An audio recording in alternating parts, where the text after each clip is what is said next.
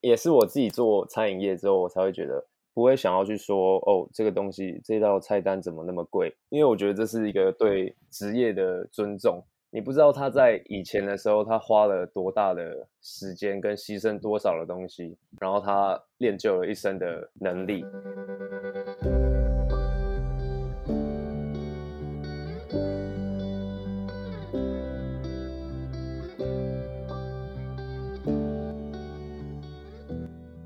大家好，欢迎来到艾米之音。爱你所值这个系列呢，我邀请到身边对于自己的工作非常有热情的朋友来跟大家分享他们的工作岗位。那也希望可以透过这样子的访谈，让大家更了解各行各业的辛苦，进而给予更多的尊重。那今天的来宾呢，完全体现了这个主题，因为他选了一个非主流社会所定义的职业，却在这份工作中找到许多的热情。那我们就先请他自我介绍一下吧。Hello，艾米之音的听众，大家好，我是阿牛，我是艾米在虎尾念书的时候认识的朋友。然后我现在是在餐饮业工作，我是一个厨师。那我没有把学生时代的一些打工算进去的话，我是差不多工作四年左右。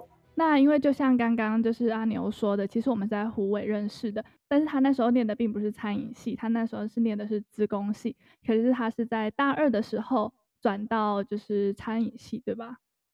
对，我是在大二的时候升大三的那个暑假转学的，然后转转回台北念餐饮这个系。嗯，那你那个时候都已经念到大二要升大三，就剩两年就可以毕业了。然后那个时候是什么样子的契机，让你下定决心完全的转换一个跑道呢？嗯，那时候是因为学校高中的时候学校老师很帮我，因为我在高中其实是吊车尾，然后我跟几个朋友就老师很愿意带我们。教私下教我们一些我们该学的东西，然后最后有幸考上了公立的学校，然后就觉得好，那我要去念。但是没有想到去念了之后，因为大学的老师都会觉得高中有教过了，那他很多东西他都不会再讲。但其实因为我也只是最后硬拼拼进一个学校，那其实我的底子根本就没办法，所以我念的那时候念的很痛苦，非常的痛苦。对，嗯。那是怎么样发现就是对于料理的热情呢？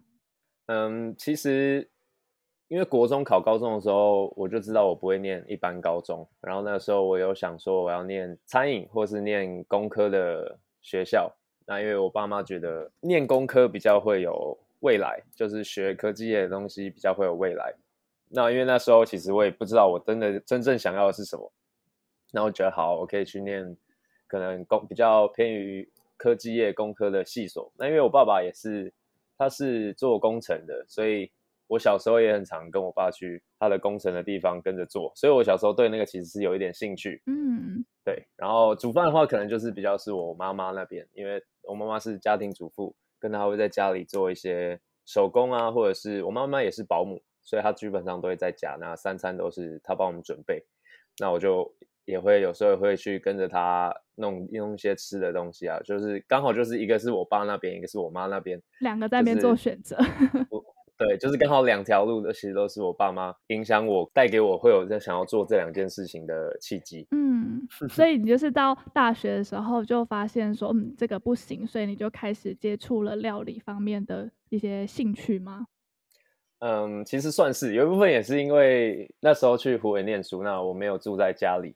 然后我就会开始在虎尾跟朋友住的时候，我就开始做一些吃的啊什么的。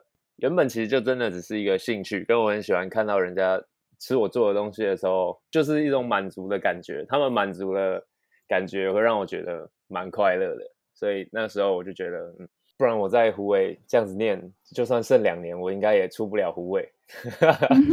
我想说，那我为什么不试试看，把自己喜欢的东西是朝自己喜欢的东西去。试试一试看看这样子，嗯，然后就一试就到现在就是在米其林餐厅工作。对啊，就是其实也蛮特别的一个体验。对，因为毕竟当时要转学是一个蛮大的决定。对，你那时候有很纠结吗？有啊，其实那时候最舍不得的就是在湖尾的所有人吧，因为毕竟我的课业根本就不好，所以对课业没有什么留恋，不会觉得说。自己练了，从高中到大二练了五年，然后我现在要换跑道，很可惜什么的，因为我没有练得很好。老实讲的话，对，但是主要是因为在湖北那边有认识一群、嗯、呃对我像家人一样的朋友，大家都到外地念书，所以会比较有那种革命的情感。然后又是打球啊，就有一个在那边有自己的一一群家人。唯独就是离开那边，这里大概、嗯、这个大概是我最犹豫跟舍不得的地方。对啊，嗯，你那时候还是就是队长，然后带领一群就是家人打打进总冠军，对不对？对啊，就是很幸运能够有那群队友，然后也是支撑的。嗯、因为我自己也知道我有很多不足的地方，但他们还是愿意跟着我一起努力，大家一起努力这样子。然后虽然最后比较可惜没有拿到冠军，但我觉得在虎尾那个的回忆是我觉得很重要的一块。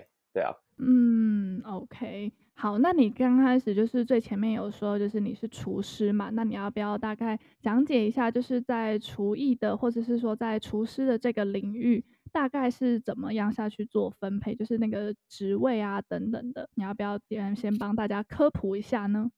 哦，那因为我是在比较法式的餐厅工作，然后里面就会分，像是军队一样，它会分成一个阶级，它会有分等级。最最大的当然就是主厨，嗯，那它的底下会有副主厨，那副主厨就会主要是负责店里很多的杂事，像是叫货啊，跟一些呃可能食物成本的东西的问题。然后在下面就会是领班、副领班，嗯，他就会比较像是一个站台的一个，因为我们厨房会分 station，它会有分冷台啊，可能肉台、煎台之类的，它就会有各个各个台的领头，那底下就会有我们讲。Commis，它是一个，它是法一个法文字，它就是讲台湾直翻的话，会是讲厨助的一个职位。对，那厨房的建建构方式差不多就是这几个职位去分分阶段的。嗯，了解。你要不要介绍一下你待过的餐厅？哦，那我嗯，最一开始在学校去实践念书之后，我有去一些，我有去一个意式的小餐厅工作。那它就因为厨房比较小，它分的比较没有那么细。大家其实都一样，就有一个领班、副主厨这样子。那其实大家的做的事情都不会差到太多，因为厨房的人数没有那么多。嗯，对。那后来实习的话，我是到一间饭店，嗯、因为学校会有，就可能跟各行各各个科系都一样，你去实习，学校会有一些选择，然后你再去面试，然后最后我去了 W 的饭店。嗯，对。毕业前的最后半年，因为其实学校也没有什么课了。就是因为大四没有什么课，那我就去找。其实因为我以前就比较想要走可能比较 fine dining 的感觉，就是对于一些工要更细，对、嗯、对于自我要求要更高的地方去工作。那我那时候就有寄了 email 给一间餐厅的主厨，他那间叫 Impromptu by Polly，然后主厨就回我，就因缘机会下面试完，然后试做。他也愿意让我先在学校的时候就先去 PT，嗯，对，所以我在毕业前我就在那边工作。哇哦，蛮特别的，就是以前在学校竞争的人比较少，因为我是念一般大学，所以真的有心想要走餐饮的人感觉可能会比较少，所以你只要努力一点，你可能就会稍微比较突出。那我一踩进 Impromptu by Polly 之后，我才我才是真的见识到，哇，世界真的很大。嗯，就是你会的，大家都会，但大家会的，大家觉得很基本的东西，你不一定会，对啊，所以那算是我第一次一个很大的一个震撼吧，就是踩入、嗯、真正踩入这个行业后的第一个很大的震撼，对啊。嗯，那你在这个地方就是做了多久？加 PT 的时间的话，我在那边待了三年。哇哦！毕业后我去当兵，然后当完兵就再回去变成正职，嗯、就他没有找我回去当正职这样子。对，嗯、然后就总前前后后加起来总共是三个月，呃，三年，对不起，嗯、三年，总共做了三年。哇哦！然后你现在就在转到另外一间餐厅，对吧？对，那个是嗯，因为台北它是算是我后来去的是侯不雄巴士餐厅，嗯、那它有比较传统的菜，然后还有。厨房的建构模式，因为原本 Polly 那边算是比较小厨房，它比较厨房比较不会有那么庞大的工作人员。嗯。然后另外一部分是餐厅有分单点跟套餐。嗯。那现在一般的餐厅几乎都是做套餐，就是 one menu，大家进来就是吃一套。嗯。那我就想要去学学看有单点的餐厅的餐期的 service 的感觉会是怎么样，因为通常有单点的会比较 rush，因为可能。有一张单进来，他就是要马上走，那你就要想办法把它安排进你原本已经设定好的一个节奏，就会那个的节奏会一直在变，一直在变，就会蛮特别，感觉比较不一样，然后比较有挑战性这样子。对，会每天就会比较有趣，就是哦，你不知道，哎，今天会客人会单点什么东西，就会蛮好玩的。嗯对啊、哦，了解。所以你现在在 Hopson 这边是领班？呃，没有，我是在 Impromptu by Polly 那边的时候是领班。嗯，那因为 Hopson 这边算是一个呃，他们的建构更完整的、更嗯更有制度吗？对对对，更有制度的地方。所以我进去的时候，我是先做 Comi，。对，嗯，对，因为呃，去 Hopson 那边是呃前一个前一份工作。Polly 主厨帮我介绍过去的，哇，天哪！那我觉得这一定是你之前在就是 Polly 那边 表现的很好，而且他还愿意让你走，然后 帮你引荐，我觉得就是很难得，就是很很正面的一个算是一个领域耶。对啊，因为 Polly 主厨对于我们，我们会讲，我会讲我们是新生代的厨师，嗯，那我觉得他其实蛮照顾我们的，他不会想要把你绑在旁边，因为他觉得。你应该要多出去，多看，多看不同的风格，然后你就会找到你自己真的喜欢的风格什么的。嗯，对啊，所以我觉得他对于他照顾我们这群后辈，我觉得是很好的一个主厨。嗯，对啊，了解。所以基本上大部分的餐厅都是主厨自己开，就是主厨基本上就是算是老板。对，其实啊，现在好像蛮多餐厅都主要都是。Chef owner，他是、嗯、同时是 chef，然后也是老板之一这样子，对啊。现在呃蛮多的呃独立餐厅比较会是这样，嗯，然后就是下面就是采购啊管理就会交给副主厨这样子，对，就是会变成是这样子，哦、类似一个这样子的建构方式。那你这样子就是有去过意式啊，也有去法式，然后所以其实厨师他本身就是有分很多种，就是看你要走哪一个料理的路线。那你是已经确定说你之后就是想要做 fine dining 的这个部分吗？对啊，嗯，就是在目前学习的阶段，我会想要去做 fine dining 的比较 fine dining 的餐厅，因为我觉得在 fine dining 里面，嗯，大家会对于自我的要求比较高，那主厨相较下给你的要求也会比较高。嗯，对，不会说呃，不是非 fine dining 的餐厅不好。嗯。我觉得我之前在那个意式的小餐馆工作，我也学到很多东西，但就是比较不同的面向。天啊，我觉得你很励志哎！就是你就是从普科就是转过去实践的时候，你是从大二开始念吗？还是从大一开始念？大二那时候升大三，然后降转，所以我又要再重念一次大二。哇，那你大一的学分不就要重新再准备吗？对啊，那时候其实过去就只有什么国英数啊，可以之类的东西可以抵消而已，嗯、然后其他的都不行，全部都要重重新重新修课这样子。嗯，对啊。天啊，我觉得真的超励志哎，就是这样一路，然后也没有毕业多久，然后就可以进米其林工作，我觉得很难得哎，超厉害的，恭喜你！谢谢。好，那从事了这几年的餐饮啊，你有没有什么样的心得或者是心情呢？嗯，心得的话，就是我觉得算是蛮蛮庆幸自己当初有走这条路，因为其实嗯，以前在那边的生活、嗯、念书什么的，你也会很累。那我来实践念餐饮的时候，我也会觉得很累，但是。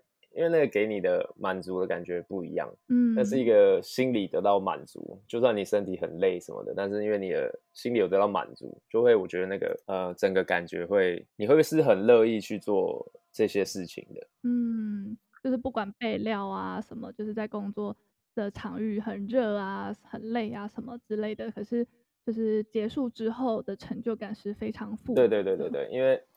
你真的很喜欢这些事情，至少我是这样子，那我就会觉得那个累其实好像也还好。嗯嗯，了解。那之前有人说，就是当厨师的女朋友很辛苦，你觉得是真的吗？呃，因为就不能假日都要上班，对还是我应该要采访你女朋友？呃，这可能要问我女朋友。我是在一个比较幸运的角色，因为我女朋友也是做餐饮，然后她是做甜点的。哦，那她可以了解为什么我。了解我的工作的时间啊，或是什么的，他可以比较同理你，对他牺牲比较多。体谅我这些我的生活方式，甚至是有时候我假日我想到什么我想做的东西，嗯，然后我就会想要去试我新学看到的东西，我在书上看到的东西，然后可能就又把假日花在家里的厨房啊什么的。然后他也愿意包容我这样子，嗯，对对对，他也愿意陪我，甚至是当我的试吃员，然后嗯，给我他的意见跟他的想法之类的。嗯，你们就是在工作的时候，就是听主厨要怎么做就怎么做，比较现在还比较没有那么多可以发挥自己创意的时间，就是必须要透过下班的时间自己去练习去研发这样子吗？对，像之前在 Impromptu 那边的话，就是。因为当然你在餐厅工作，你就是要 follow follow chefs，就是你要跟着 chef 对你的要求，嗯，chef 要你做什么东西，你就要去执行。对，嗯，那你有你的 idea 啊，或是什么的，你当然是要用你自己的时间去试着把它做出来。如果你真的那么喜欢，你真的那么热渴望的想要去做做看的话，但是在 po 在 Impromptu 那边很好的地方是。Chef 会给我们一个很大的空间，就是他知道我们想要学东西，嗯、甚至是我们可以带东西去自己买东西去店里做，然后就是请教主厨这样子，嗯、他也很乐意的会去教我们。哦，这些东西的话应该是要怎么做，他就会教我们。即使那个不是店里会出的菜，他还是愿意去跟我们说应该要怎么做。嗯我觉得遇到好的师傅，不管是在哪一个各行各业，我觉得遇到好的老板、好的师傅真的超级重要的。真的，真的，那时候毕业后的第一份工作在那边，我觉得真的是很幸运。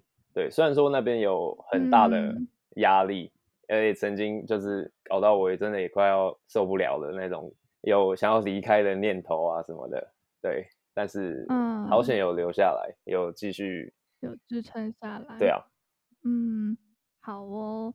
那我们来聊聊，就是在米其林工作的心得和在一般的餐厅的差别是什么呢？对我来说，我看到的差别是，大家的自我要求会比较高，然后你不能太随意，嗯、然后要求的比较工会更细一点，嗯、就是你的每一个东西切出来要更一致啊，或是因为一般的小餐厅，也许他们可能他们拼的是量，他们要翻桌，嗯、然后他们求的就是量，速度要快。但是我觉得在饭店里面工作的话，求流就会比较是直，你的东西要做到，想办法做到最好，嗯，你要能够呈现的最好的那种感觉，对，所以我一开始还选比较想要选择走 fine dining 这种地方，就是因为我觉得你从呃假设分 A、B、C 三个不同的等级，嗯、我做了 C，我就以后只能出来做 C，但如果我做 A、B 跟 C 的等级，我都也可以做，嗯。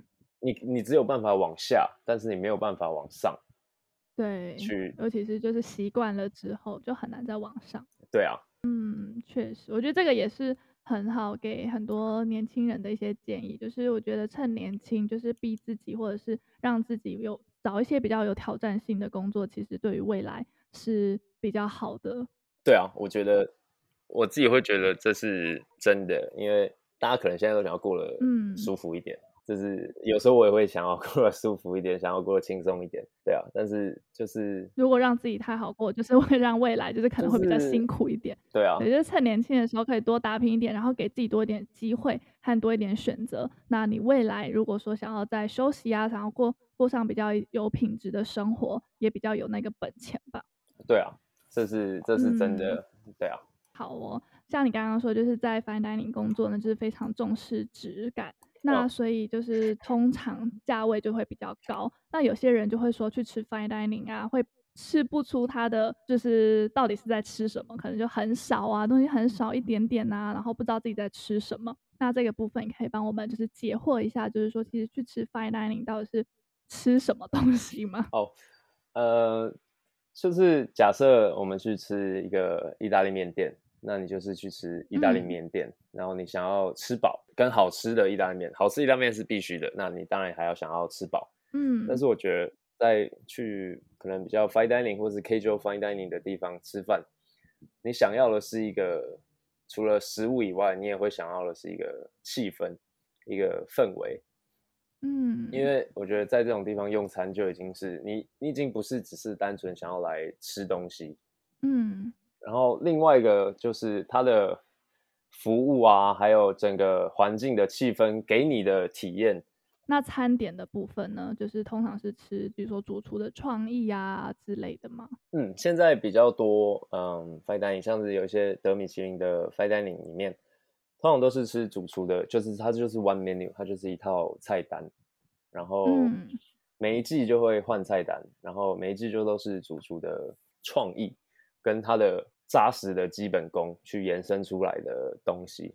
然后他们可能都在国外成长啊，或者什么，然后他们来台湾就会结合台湾的东西，也是我自己做餐饮业之后，我才会觉得我们不会想要去说哦，这个东西这道菜单怎么那么贵？因为我觉得这是一个对嗯职业的尊重，没错。你不知道他在以前的时候他花了多大的时间跟牺牲多少的东西，然后他练就了一身的能力。然后他在设计这套菜单，他为了这一套菜单，他说不定花了一个月、一个多月去设计新的菜单。嗯，那新的菜单你在叫菜的时候，你在设计的时候，那个食物成本就是不会算在任何一个人的餐点里面，因为你要设计出好的菜是一个厨师必须要做的。那他花了这些努力什么的，我觉得这是需要被尊重的。嗯，当然我们我们自己做这个，我们也不会一直把这个挂在嘴边说，哎，我很辛苦，哎。我为了这个菜单努力了这么久，嗯，就是没有人会把自己的努力，就是哦，我要挂在嘴边这样子。像是摄影师或是呃调酒师啊什么的，他们也都是花了很多的时间去建立自己的名字，对，建立自己的名字是品牌，然后他把他的专业成专业的技术提一直提升，想办法提升，嗯，所以你当然会愿意去请他们帮你拍照啊，或是去。喝他的调酒之类的，我觉得这是一个对专业职业的专业的尊重。对，没错没错，就是大家会觉得，因为我自己上班之后，我会很讨厌讲 CP 值高的餐厅。嗯，对，就是要看每个人对 CP 值的定义不一样。就是如果你的 CP 值是指你花这个钱可以得到一个什么样的体验，那我觉得这我可以接受。但你说可以吃到多多的东西，嗯，这我就觉得。就是可能只有在高中、大学的时候，那时候还没有工作，所以我们需要想办法吃饱一点。对，我们就去吃吃到饱啊，去吃那种可以吃很多东西的，加面不加价的。真的，云林最喜欢这种，最喜欢在湖北学生时代吃那些东西。嗯，对。但是后来出来之后，你就觉得我会去追求不一样的体验或者是生活。嗯，对。然后有些人会觉得，可能我们做餐饮业的，我们啊，我们可能会吃不习惯那些路边的小吃啊什么的。嗯，呃，这其实 完全是不正确的一个对我们的看法，这，就是一个 stereotype。对啊，就是我们虽然是做这一行的，但是我们也很喜欢吃小吃的。嗯，就是就是可能有些人会觉得，哦，你可能吃不习惯这个了，什么什么，什 么没有，真的没有。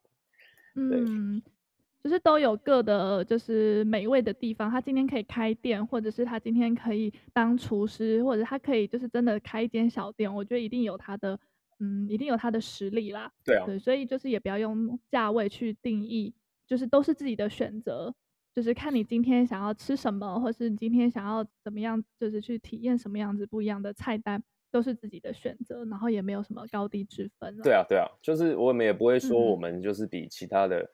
餐饮的工作人员更高级或什么的，嗯，就是我们不会有这种想法，因为小吃也有做的很好吃、很好吃的小吃，那他一样要花了多少的时间才研究出这个他自己的可能卤汁啊，他的卤肉为什么他的就是比人家好吃？那就是因为他也很努力的去研究了这一块，然后他做出来了，对啊，嗯，了解。那就是你刚刚有提到说，就是你有时候也会做到，就觉得说啊，不想做了，好想要放弃哦。那你可以跟跟大家分享一下，就是当初的挫折吗？然后又是什么样去克服的？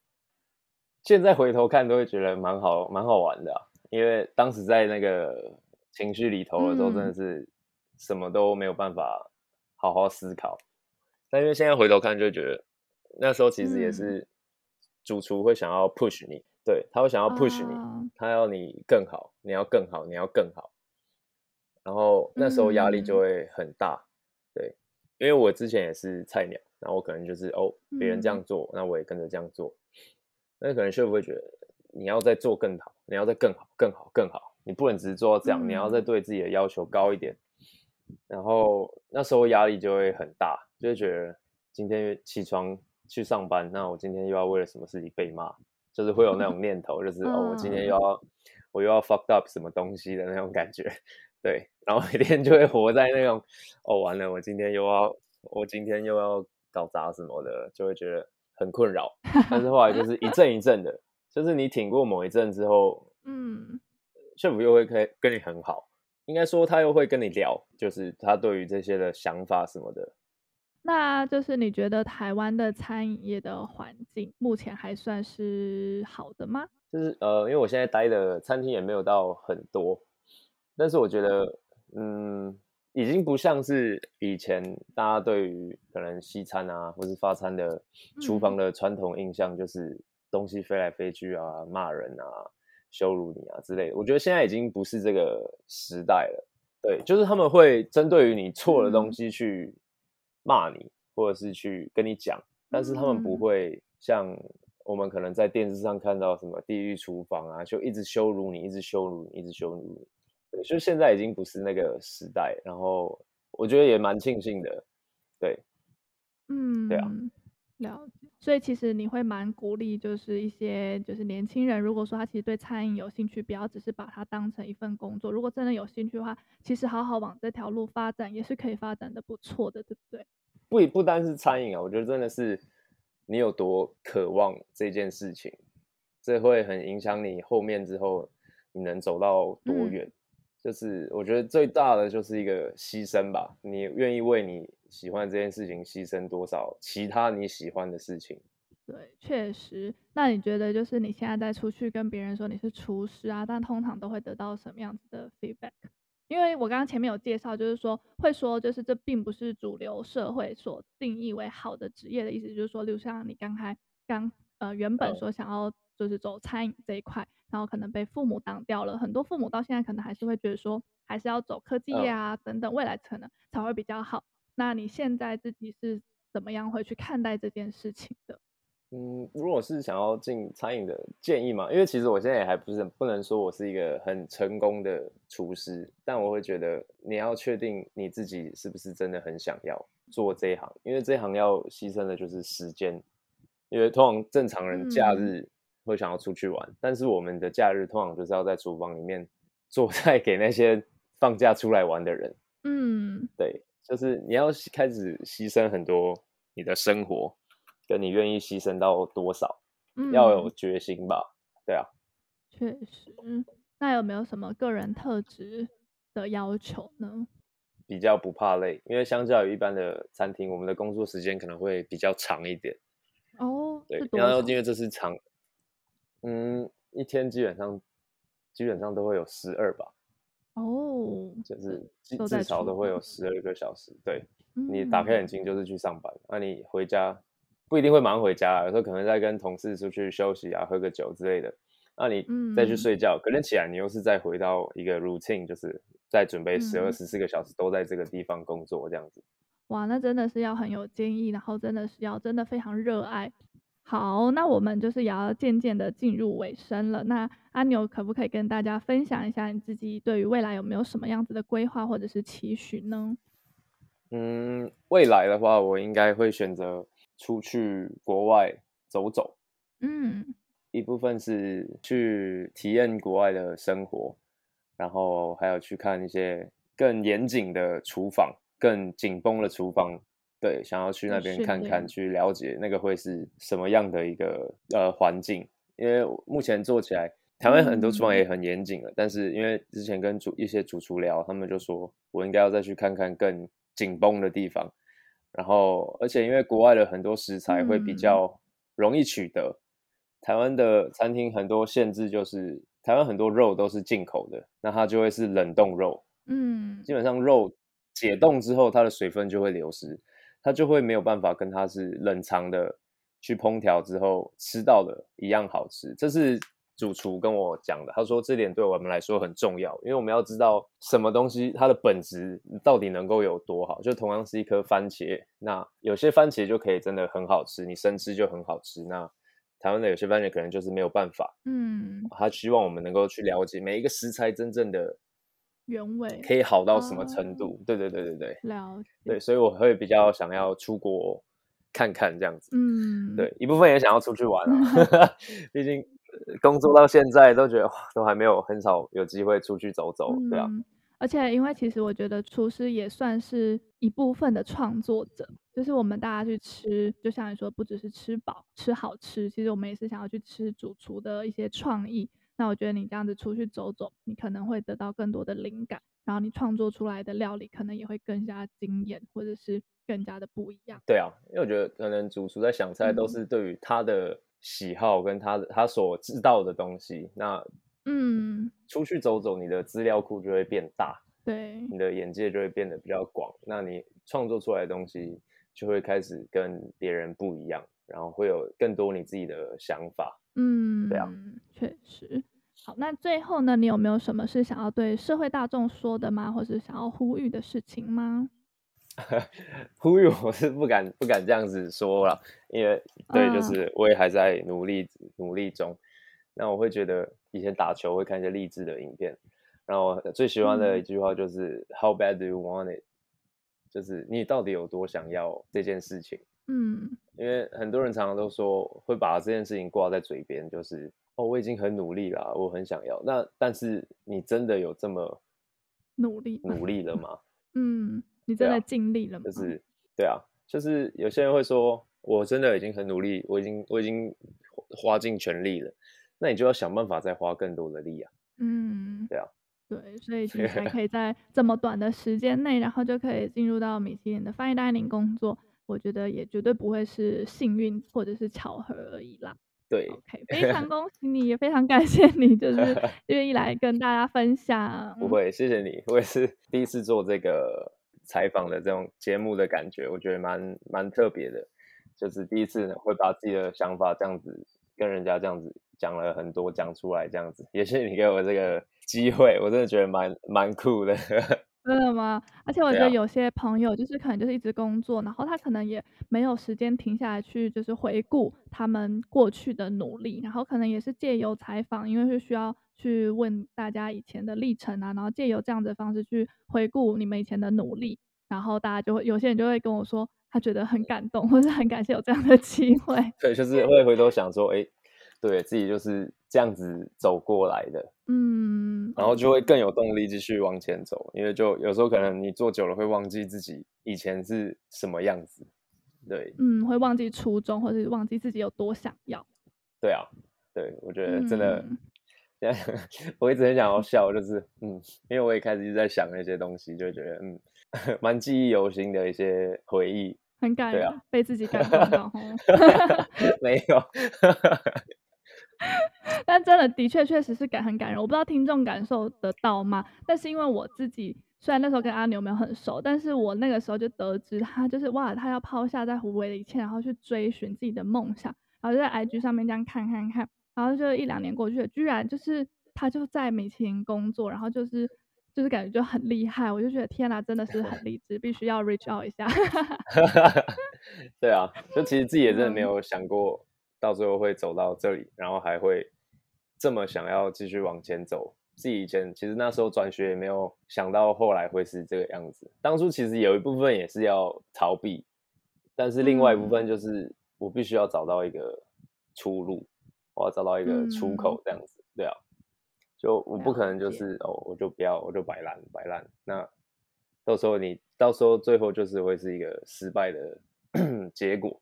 那不如给另外一件事情一个尝试，嗯，因为我觉得很多人喜欢抱怨说，哦，我的现况很糟，嗯，但是其实你也没有想要试着去改变，真的，对啊，就是大家都会讲的很有想法，哦，我自己在这里就是不适合什么什么，那你为什么不去找一个适合的地方？还是因为你在不适合的地方找到一个 comfort zone，就是哦，好，我在这里可以过得某种程度上的可以接受。然后我就不想要离开这个舒适圈，这样子，嗯、对啊，然后就继续骂这样子。哦，我觉得我完全懂，真的身边真的蛮多 这样子的人。对，就是就是一直 就是一些 whiner，你就是一直在抱怨，但其实你什么改变都做不了。嗯、对，那因为我不想要当那种人，对啊，与其与其什么都没做后悔，不如做了才知道啊，我可能真的没办法。那至少我试过了，嗯、对啊，试了才知道。嗯、没错没错，耶、yeah，谢谢你。对啊，不会，谢谢你。那在节目的尾声呢，我也想要跟大家分享我最近发现很好用的 APP。大家可能都知道，说我是一名英文老师，那我也很常就是收到朋友问我说，哎，Amy，你有没有就是什么很不错的资源可以分享啊？等等的。那我刚好最近就试用到一个我觉得很棒的 APP，它叫做 Kono Summit，它是一个类似有声书的 APP。那里面呢提供了五大类的书籍让大家听读。那这个五大类呢，有分别是职场技能啊、名人书单啊、商业趋势、自我成长，还有投资理财。那这个 APP 它就是会截取每一本书的精华，让我们在十五分钟内就可以读完一本书。那如果说英文程度比较不好的朋友，可能会担心说，诶，那我如果读听不懂怎么办呢？那也不用担心，因为它都有很清楚的中英字幕。那我自己也有整理了一些我觉得很实用的听力学习方法。就是都把它用文章的方式把它列在我的 Instagram。那大家如果有兴趣的话呢，也可以去我的 Instagram 找出这篇文章。那我现在的 IG 呢也正在办抽奖，所以如果你有兴趣的话呢，也可以去参加抽奖哦。那艾米之音，我们就下集再见喽，拜拜，拜拜。